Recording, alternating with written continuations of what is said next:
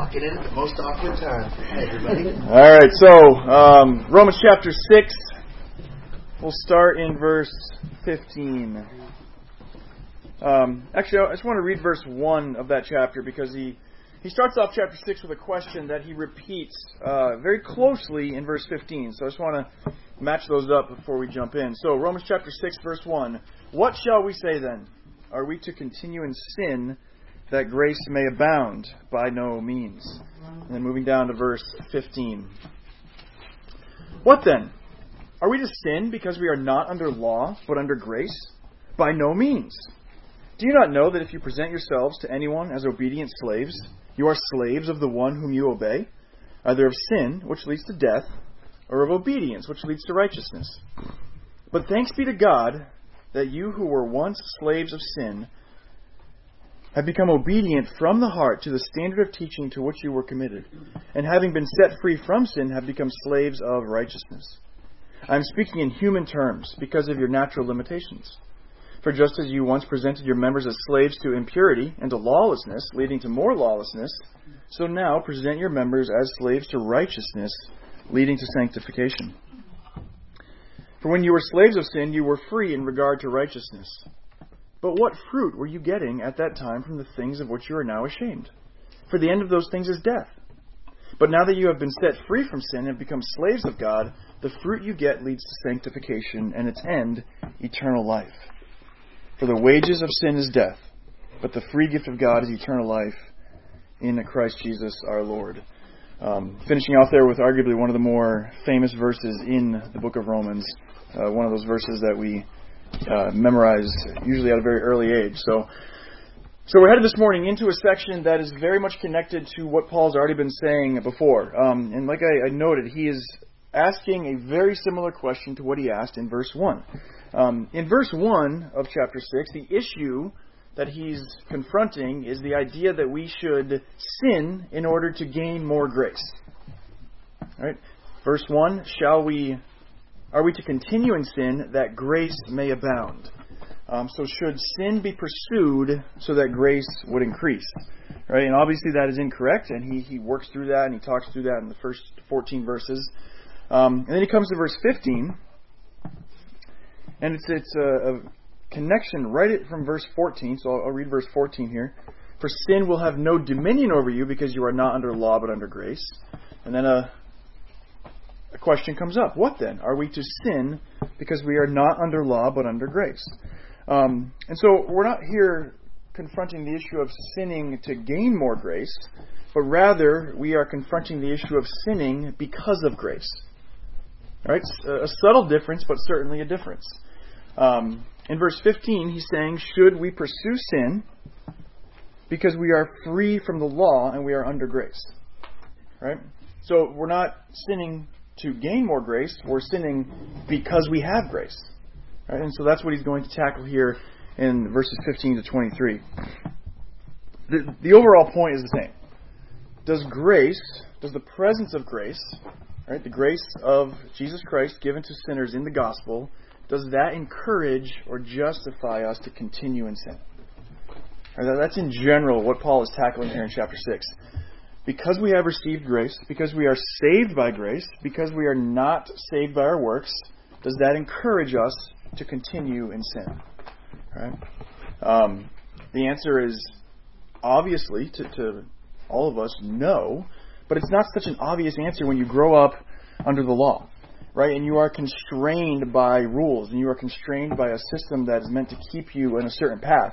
And then all of a sudden, the gospel comes along and says, the, the law is not going to save you. It can't save you. You are no longer needing to submit to the law.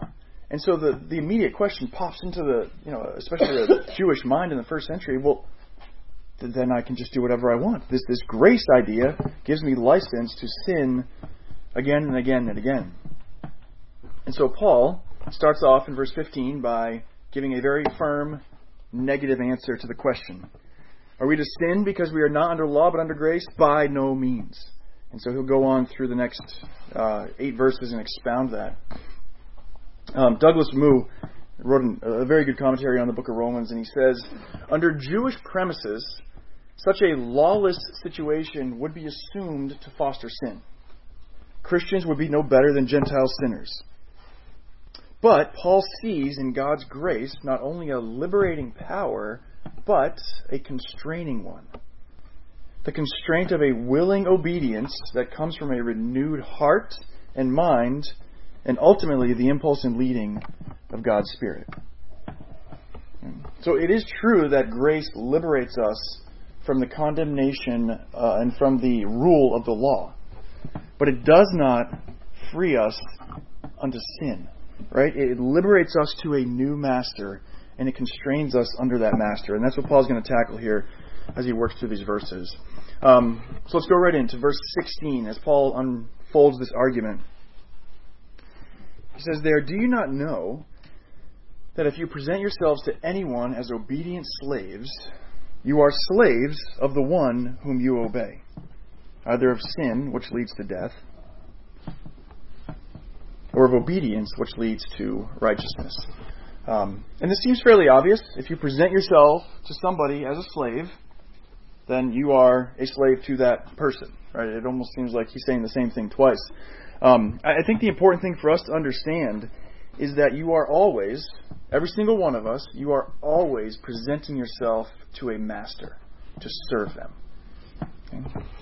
And that's and, and Paul's going to touch on this in this verse because he gives two options. You are either presenting yourself as a slave to sin, or you are presenting yourself as a slave of obedience. There, there is not a third option. Um, and, and if you think a little more deeply about this, it makes sense. In everything we do, we are either serving the Lord or we are not. The our, our, service to God right, is what we are called to. It's what we're created for. Um, and anything outside of serving God is sin. Right? So, so there is absolutely no possibility for neutral ground. Right? You are called to serve God, and if you're not doing that, you're sinning. And, and there's no action, no thought, no attitude, no feeling that can be uh, anything other than those two options. So if I'm in a, a conversation and somebody is frustrating and annoying me, right, I have the option to obey God and respond in truth and in love to that person, or I have the option to be frustrated and angry and respond out of that. Right? There's not a, a third option when it comes to obeying God or not obeying God. Right? We are always doing one of those two things. Um, so therefore, you are always presenting yourself to a master. It's, um, I think it's really intelligent that, that Paul puts this statement in there, um, even though in some sense it, it seems obvious. Mm-hmm. Um, but I think in our prideful hearts, it's so easy for us to think of the things in the world as being for our service, mm-hmm. not our actions as being for service for other things. Mm-hmm. Yeah. Um, so reminding people that however they act is actually a form of service to either sin mm-hmm. or God. Yeah. Um, is really important in making sure that they under, can continue to understand the truths coming up.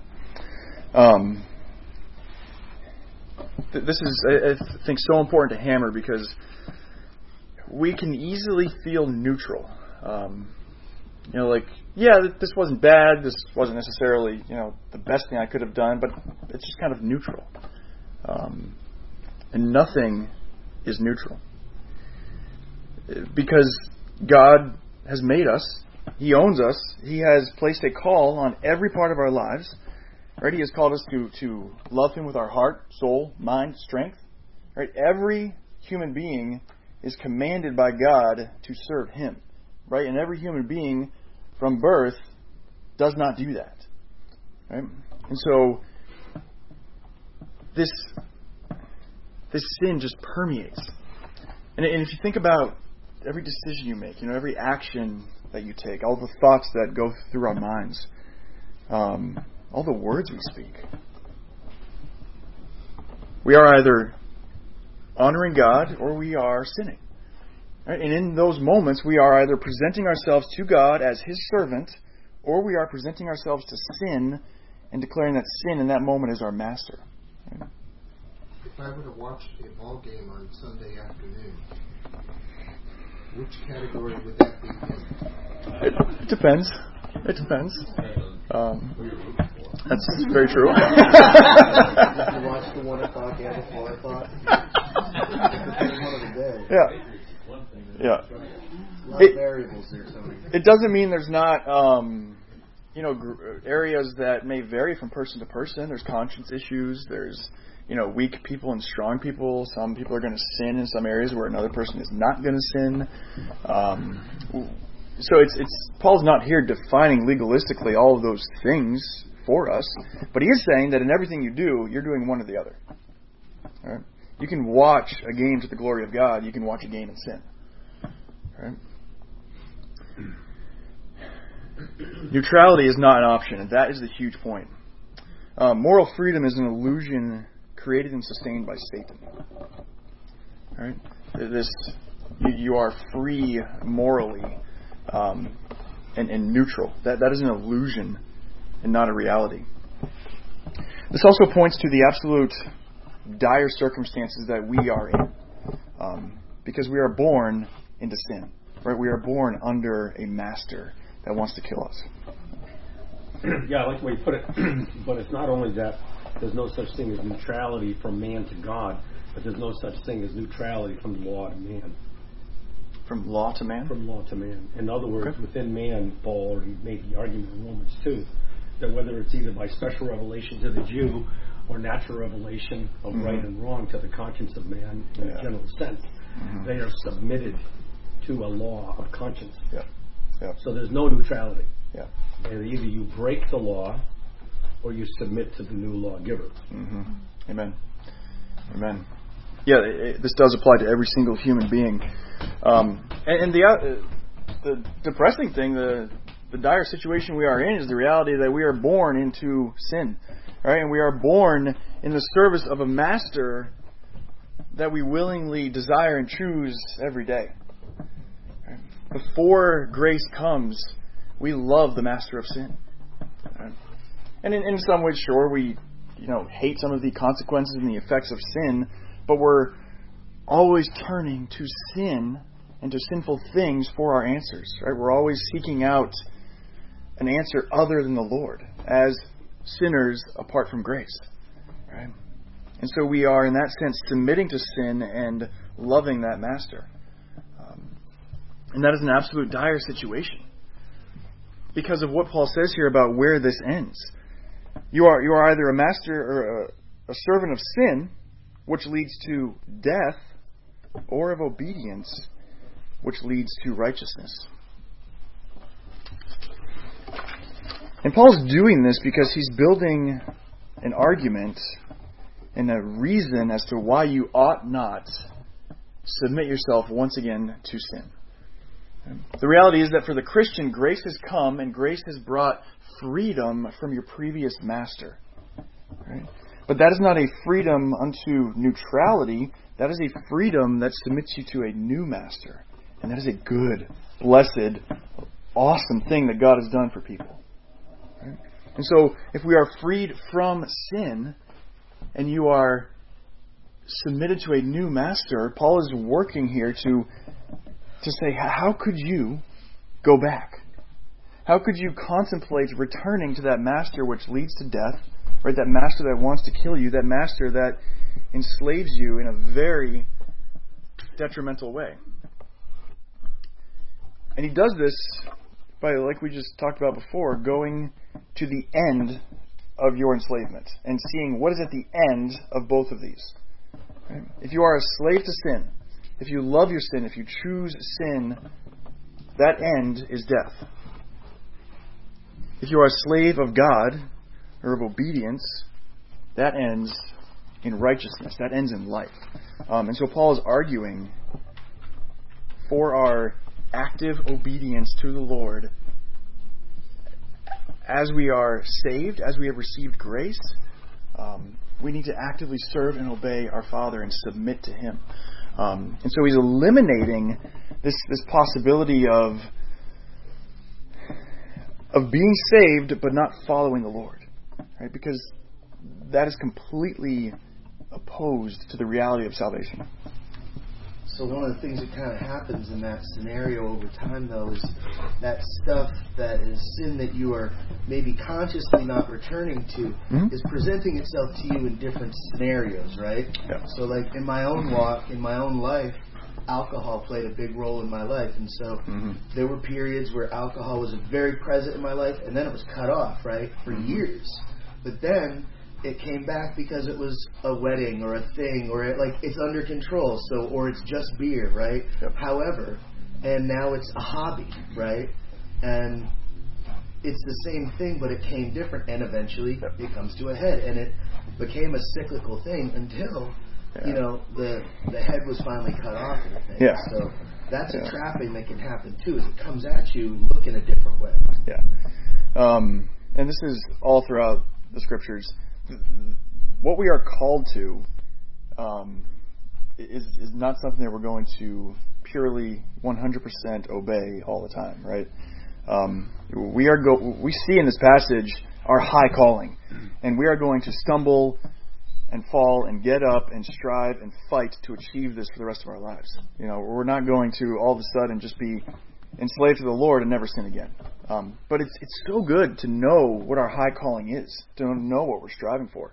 You know, we don't as Christians strive for you know 60% faithful following of God. That's not the standard that's set forth. Even if you look back on your life and you realize, I'll just use that number, I followed Christ faithfully 60% of the time. Even if you look back and you see that, still that's not what we're striving for, right? Grace covers us, but we don't allow grace to be a um, excuse for our sinfulness. I, would say um, possibly all the time, but definitely a large percentage of the time, this enticement of sin is serving of self, self idolatry. Yeah. And therefore, you can see the difference between serving of, of the Lord or serving of self. Yeah. Yeah. Amen. So if we are born into sin, if we love sin, how does that change? And Paul starts to talk about that in verse 17. Very first phrase, but thanks be to God. Right? Thanks be to God. That you who were once slaves of sin have become obedient from the heart to the standard of teaching to which you were committed. And having been set free from sin, have become slaves of righteousness. Only God can rescue us from the slavery that we were born into. Right? Only God can rescue us from the slavery that we chose and loved every day of our unsaved lives. Right? That is where grace comes in and is just so beautiful to us. Um, and so clearly changing us from the inside out. So, so from start to finish, grace and your freedom from the master of sin is God's doing. We are born into sin. We are reborn by grace into the service of a new master. If you think about your life before Christ, um, you were perhaps unknowingly a willing slave of sin. Right? Even if there were things in your life you disliked and you wish that you you wish those things could be different, um, you actively chose and loved sin. Some more than others, but this is most evident in the reality that you never hated your sin enough to turn to God for change and for rescue. Right? That is what it looks like to hate your sin. To turn to God for rescue. Right? If, if you're not doing that, you don't hate sin. You, might hate some effects of sin. You might say that you hate sin, but if you're not turning to God, you don't hate sin. It's like the sober drunk, right? It's like the separation of the thing without the victory from it. Mm-hmm. Yeah. Paul's talked about this already in the first three chapters of Romans, right? People just absolutely fully in sin, loving it, committing it, choosing it. And so, right in the middle of this passage, it is glorious that he says, But thanks be to God. That you who were once slaves to sin have become obedient from the heart to the standard of teaching to which you were committed. Um, we always have to, as, as we talk through deep theology, as we work through a book like Romans, you have to take these moments to pause and praise the Lord. Um, because when you see the depths of sin that we were in in Romans 1 through 3, when you think back on your own hearts and the depths of sin in your own hearts, you have to come to a passage like this, see that you have experienced grace, see that you are free from the master of sin, and say, Thanks be to God. Right? Thanks be to God. Because you have a new heart. You have new desires. And for the first time as a Christian, you have something that can now actually hate sin and love the Lord. And that's what you were created for.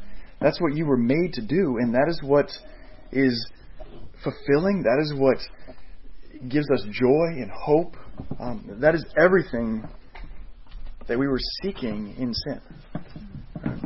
All the promises that sin makes and never fulfills, right? All those beautiful truths that we are looking for are fulfilled in Christ, are fulfilled in the gospel.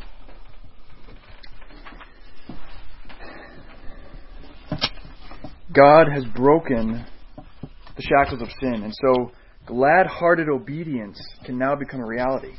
Right? And Paul again reminds us of this because the temptation for the rest of our lives will be to go back to sin. But Paul reminds us of how glad our hearts ought to be for what has occurred. And that should drive us to go to the Lord and away from sin. Right? That should help us in the fight against the master of sin.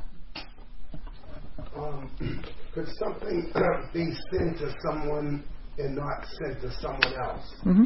And if so, that would mean that sin is not necessarily something that's, um, uh, how should I say it, uh, categorized uh, as, as this is sin and this isn't sin. Yeah. And certainly there's obvious cases of sin.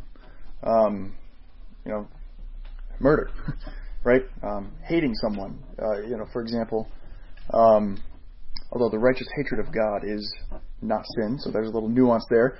Um, but there's obvious sins that are going to be applicable to everyone, you know, on earth. But in in First Corinthians, Paul talks about the the issue of eating meat sacrificed to idols, and he, and he says this is clearly an issue of conscience. And if somebody has a problem with this and they they eat that, it's going to be sin. If somebody doesn't have a problem with this and they eat the meat, it's not going to be sin. So there are also those areas where sin is not cut and dry.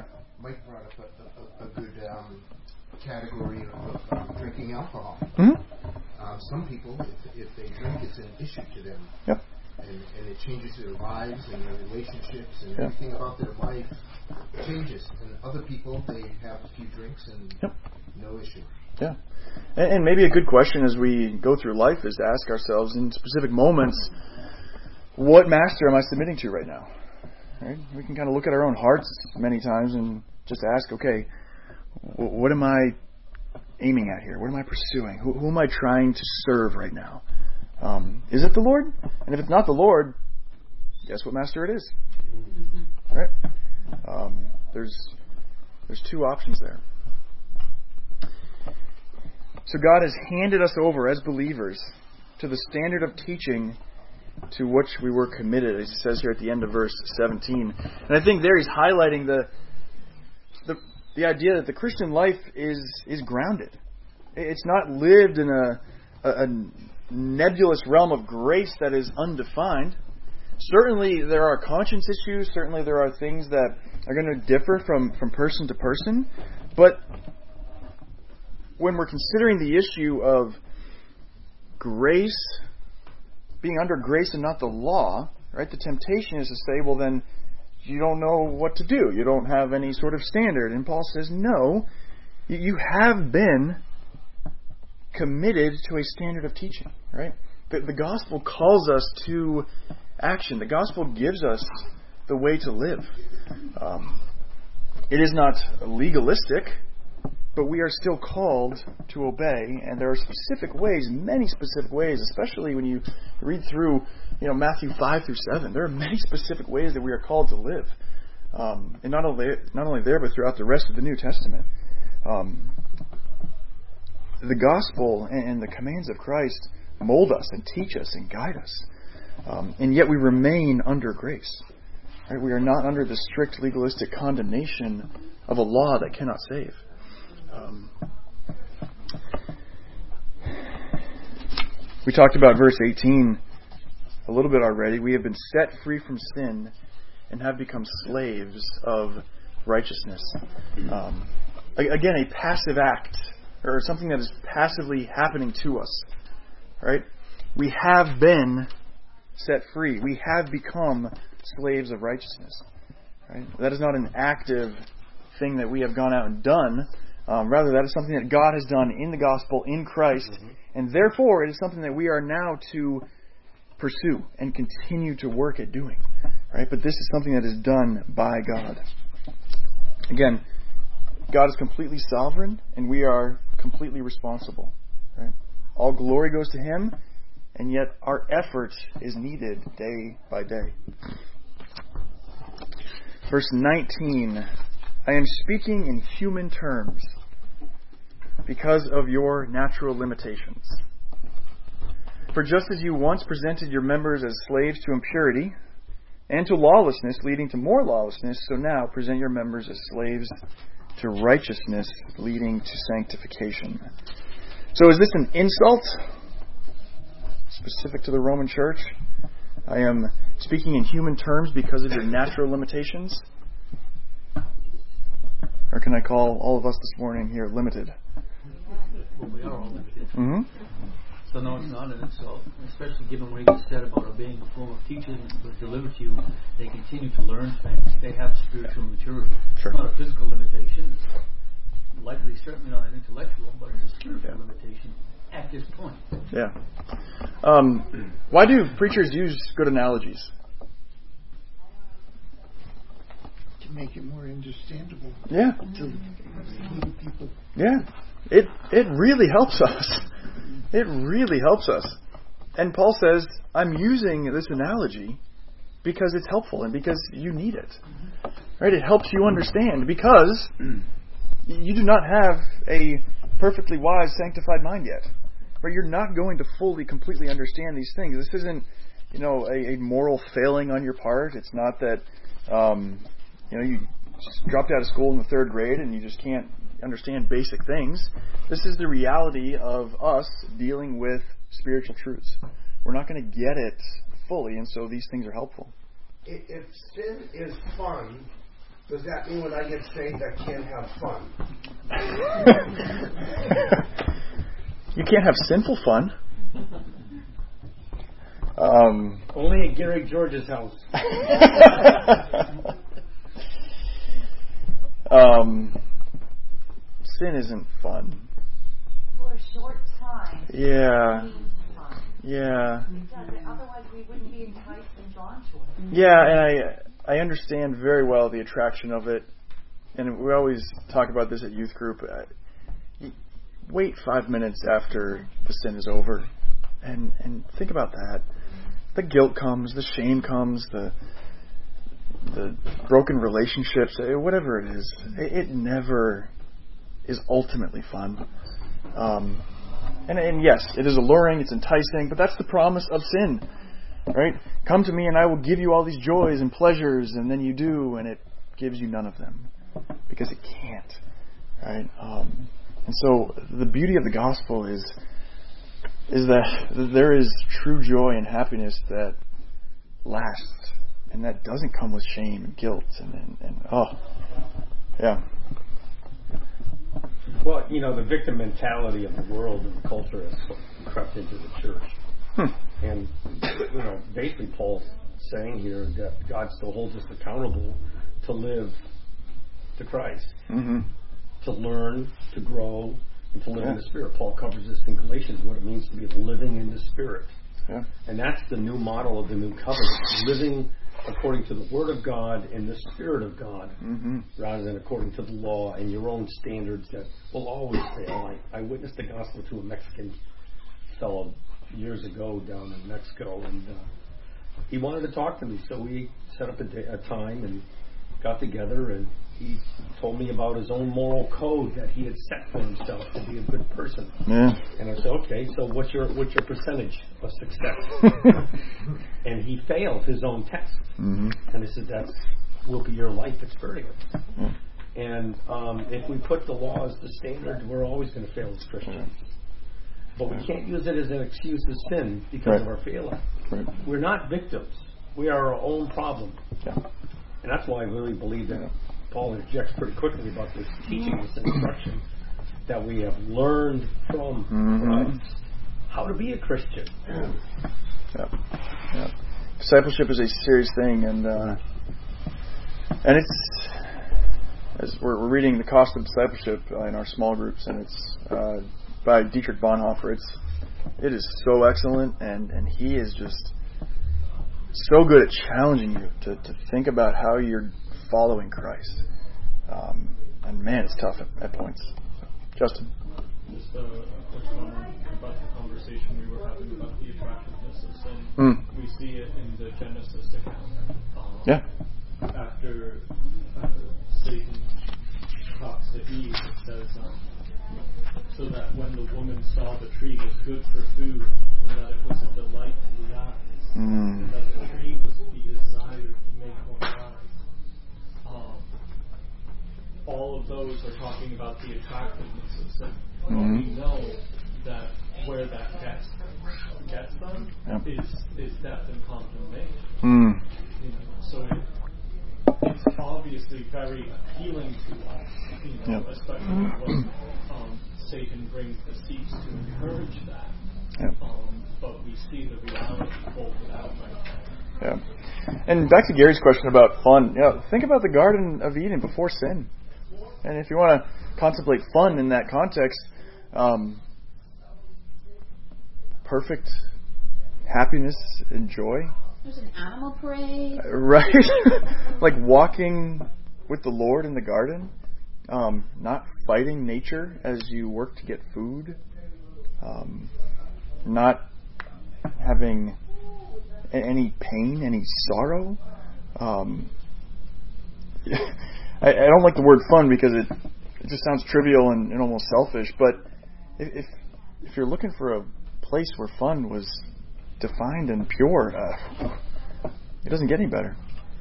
You define fun differently in our Yeah. I mean, I, I think it's a lot of fun to go to Ocean City by the conference. Mhm. a lot of fun to just sit around and talk about scriptures. Yeah. There's nothing I enjoy in life more than that. Yeah. So Yeah. we just define fun differently. Mhm. And, and we can go to parties and have fun. We don't need to get drunk or Right. even have a drink sometimes. I don't, Yeah. right? I don't even have a drink at a party. Yeah. And I and just don't desire it. So yeah. And and uh, sometimes I just don't want it. yeah. And it's it's more fun because the next day there's not the shame and the guilt that come with our sinful actions the day before, right? You know. So, Gary. There was a popular singer back in the uh, late 60s, early 70s. His uh, song went to the top of a chart. It was called The Eve of Destruction. The, the singer's name was Barry McGuire. Hmm. Well, Barry McGuire became a Christian. Uh, he actually changed the lyrics of the song because it almost sounds, uh, uh, you know, uh, apocalyptic and it has a ring of, of, of truth to it. Anyway, he changed the lyrics to it. But anyway, um, when he was in the limelight in the country, he wasn't a, he wasn't a Christian, and as a result, he was able to mix in with the big bands and the big big name singers around the country. And he said that he was in the presence of uh, at one of these parties with Frank Sinatra, and he said that you know Frank had been drinking as usual, and he was punching the wall. Frank Sinatra was punching the wall and just saying, "I'm a miserable man. I'm a miserable man." And then that really Yeah. that's powerful. Yeah. When someone to that degree of Mhm. of prominence and uh, a celebrity like that is acting in that fashion. It tells you that the outside is not what you judge a man by, but what's on the inside. So internally, he was very miserable. Amen. He actually tried to commit suicide three times. Wow. I read that about Frank Sinatra. Mm-hmm. Yeah. He tried. That? To, he tried to commit. your hero? I said he tried to commit suicide three times. Frank mm. Sinatra. Is that right? Yeah. Mm. And he was married to Marilyn Monroe. Is that right? No. Uh, I don't think so. It's probably one. I think we're. I think we're running down a rabbit trail here. Let's. Sin. worse than worse than teaching youth group. All right, so let's. Uh, so analogies are helpful. Yes, brother. You know, I find it amazing, even with myself, I find it amazing that God loves us so Mm. much Mm. that we should be so excited to follow Him. And yet, the being that hates us, could care less about us, we look to follow Him because He gives us false promises. Yeah. And God gives us eternal promises Mm-hmm. and joy in living in Him now. Yep. And it just blows my mind that we don't get it. Yeah. I don't get it. Yeah. So many times. Yeah. We'll, we'll never look back from heaven and say, "I wish I sinned a little more." No, not for a second. You know, you have to see it as a cosmic warfare too. Mhm. If we don't, we're going to lose. Yeah. I mean, it's a battle against sin, Satan, and the world. And, and at the end of the day, we need to, we need the resources of God through the work of the Spirit. Yeah. Yeah. It's a battle. Yeah. It's not just a simple. Oh, I just need to, you know, think about this more and fight harder. Eh, We're fighting. We're fighting a evil, right, being that knows us really well and has our sinful nature to work with. So. Um, I just want to say that I, I think this is a great discussion, but sometimes a focus on sin is also something that the devil uses Mhm. to make us so wrapped up in what am I doing right, what am I doing wrong. It, it, you have to be so careful, and I think Yeah. that Romans is going to say that too because Paul ends up saying, "What a wretched man I am." Yeah. That is what this discussion is going to bring out in a Christian. Is like, I can't do this. I'm Mm. Christ, Mm. and that right there is the sun shining. Yeah. Answer, not like trying to figure out sin. Yeah. I can't stick on that topic. I have to move on to the Yeah. is yes, I need Christ, and I can't focus on myself and my performance because it's just going to lead to frustration and I'm wretched. Yeah. But Christ hmm is there. Yeah. There, there needs to be, and that's a great point. There needs to be a moving from sin to something else, right? So, so if you are just trying to fight sin and just get rid of those desires, that's maybe even less than half the battle, right?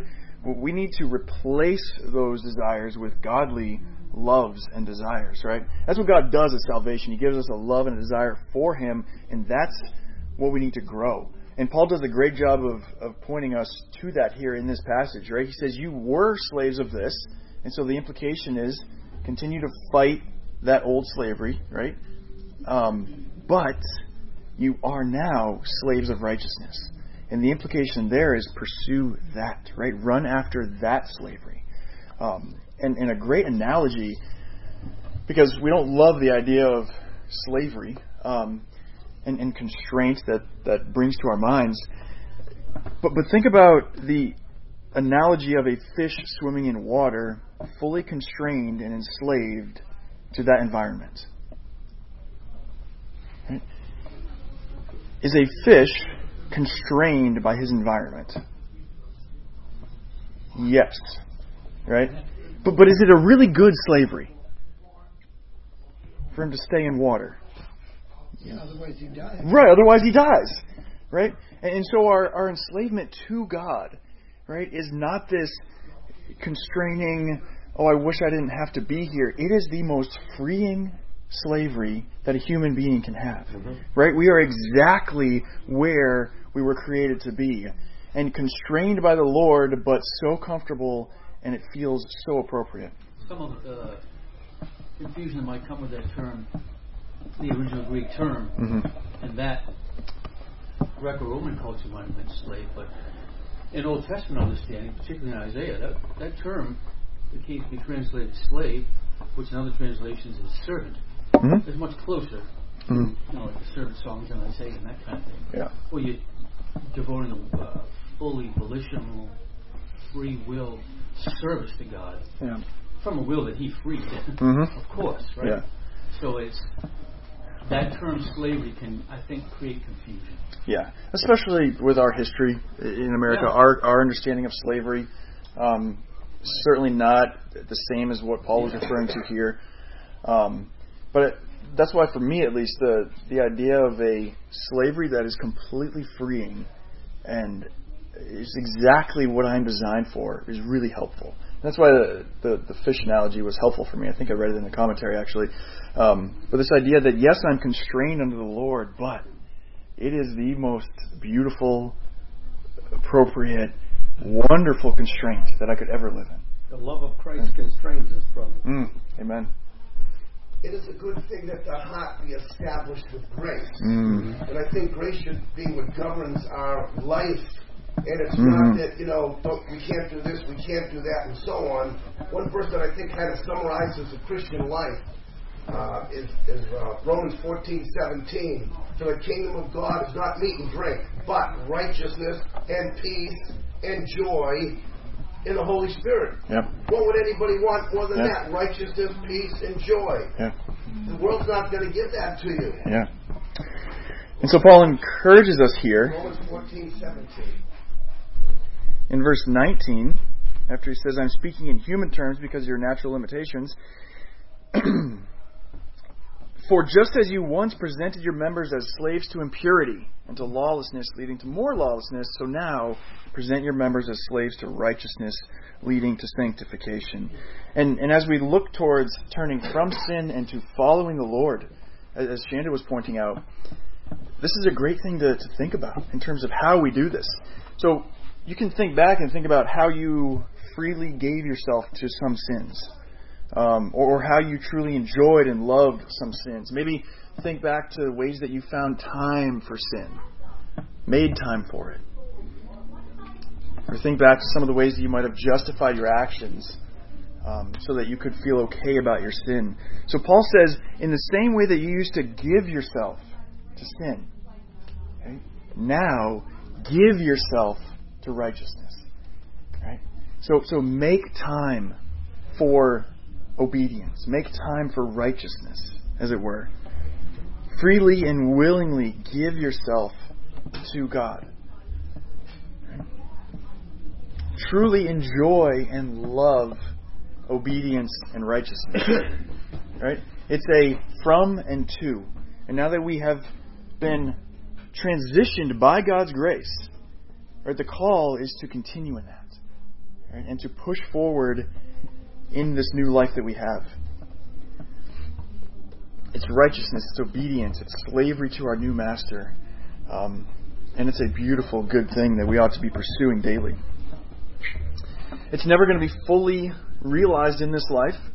Um, and by grace, we can be declared to be slaves of God, right? Slaves to righteousness. We're never going to fully get there because we are going to continue to sin, but it's going to be glorious to one day be with the Lord and to be fully alive in Him, fully slaves to Him, fully, as it were, swimming in that grace, right? And not mastered by sin anymore.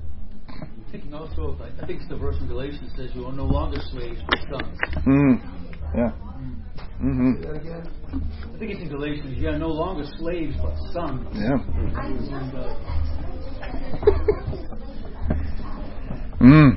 Amen. The spirit is moving here, I can tell. Yeah, I- Amen. But what's interesting, though, Paul's preaching the gospel here, and, and it's really important to understand that he approaches it from a certain theological perspective to give us the foundation of why we believe what we believe and why we live the way we live. And without theological understanding of these truths, Yeah. we will be very, you could say, emotionally moved by our sin Mm-hmm. and by our thoughts and by and by our defeats and even by our successes because they'll be fleeting. Yeah.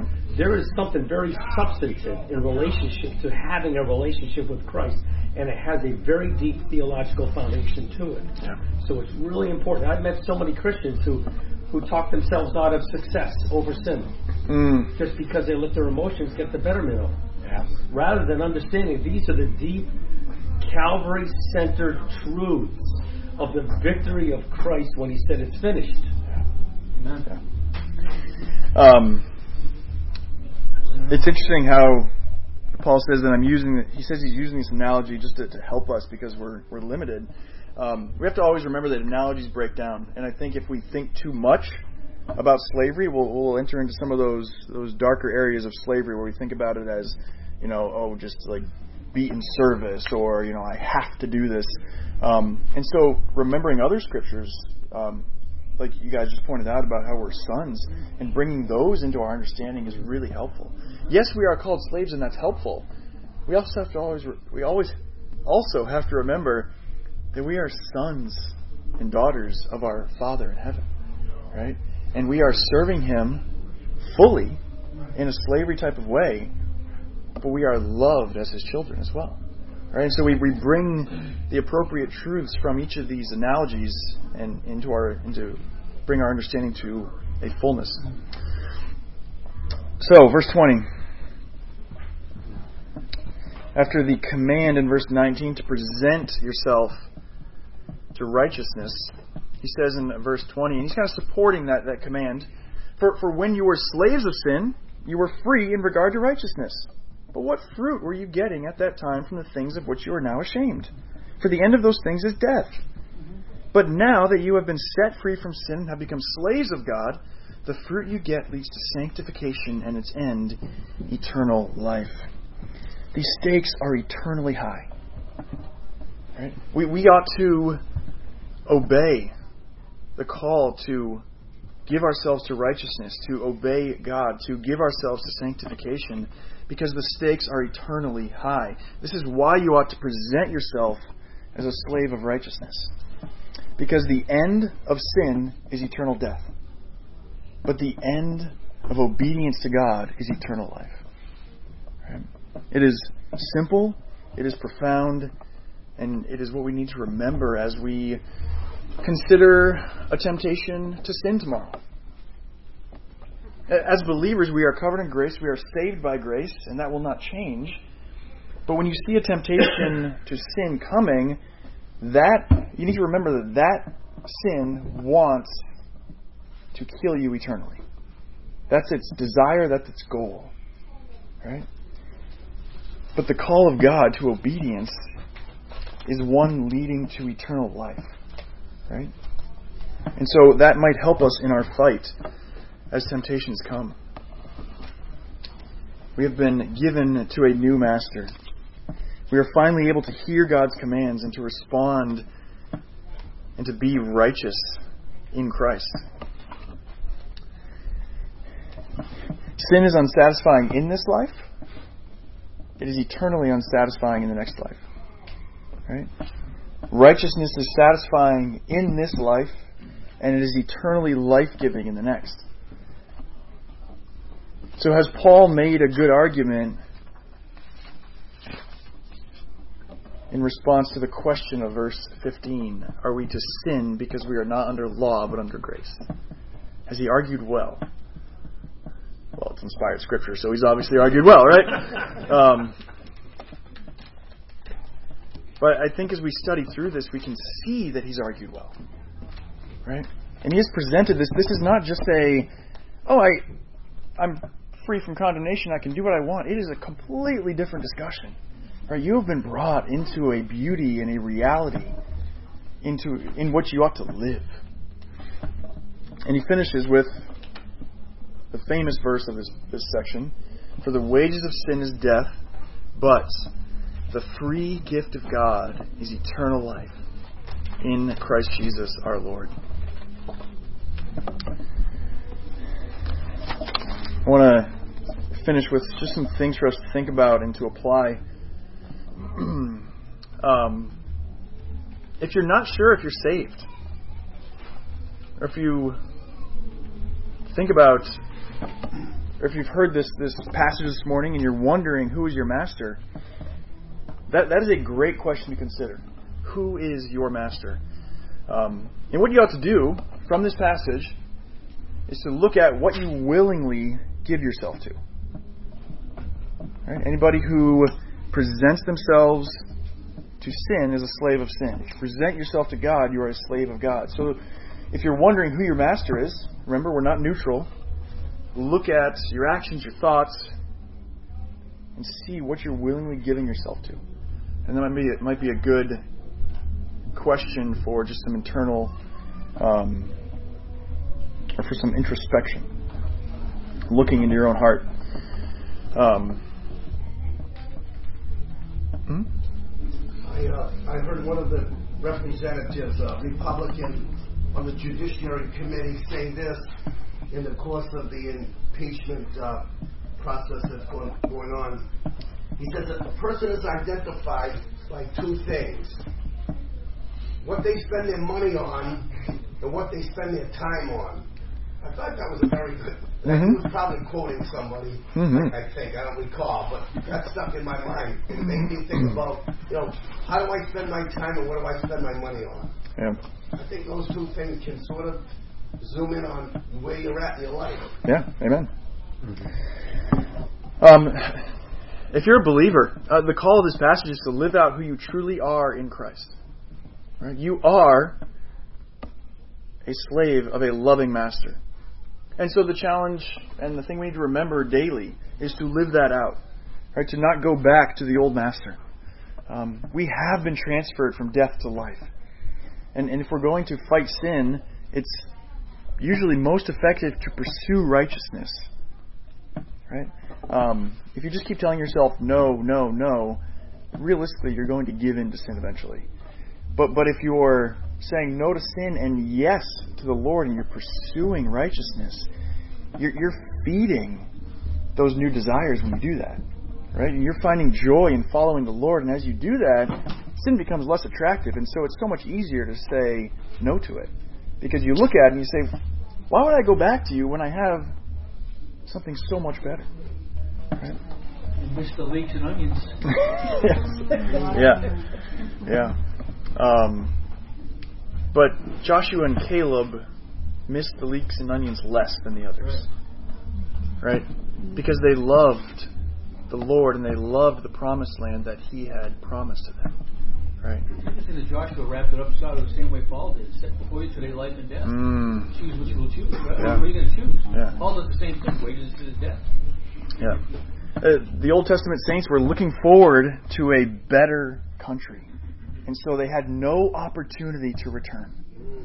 Right? If they had been thinking about the previous country, they would have opportunity to return. But they were fixed on a better country.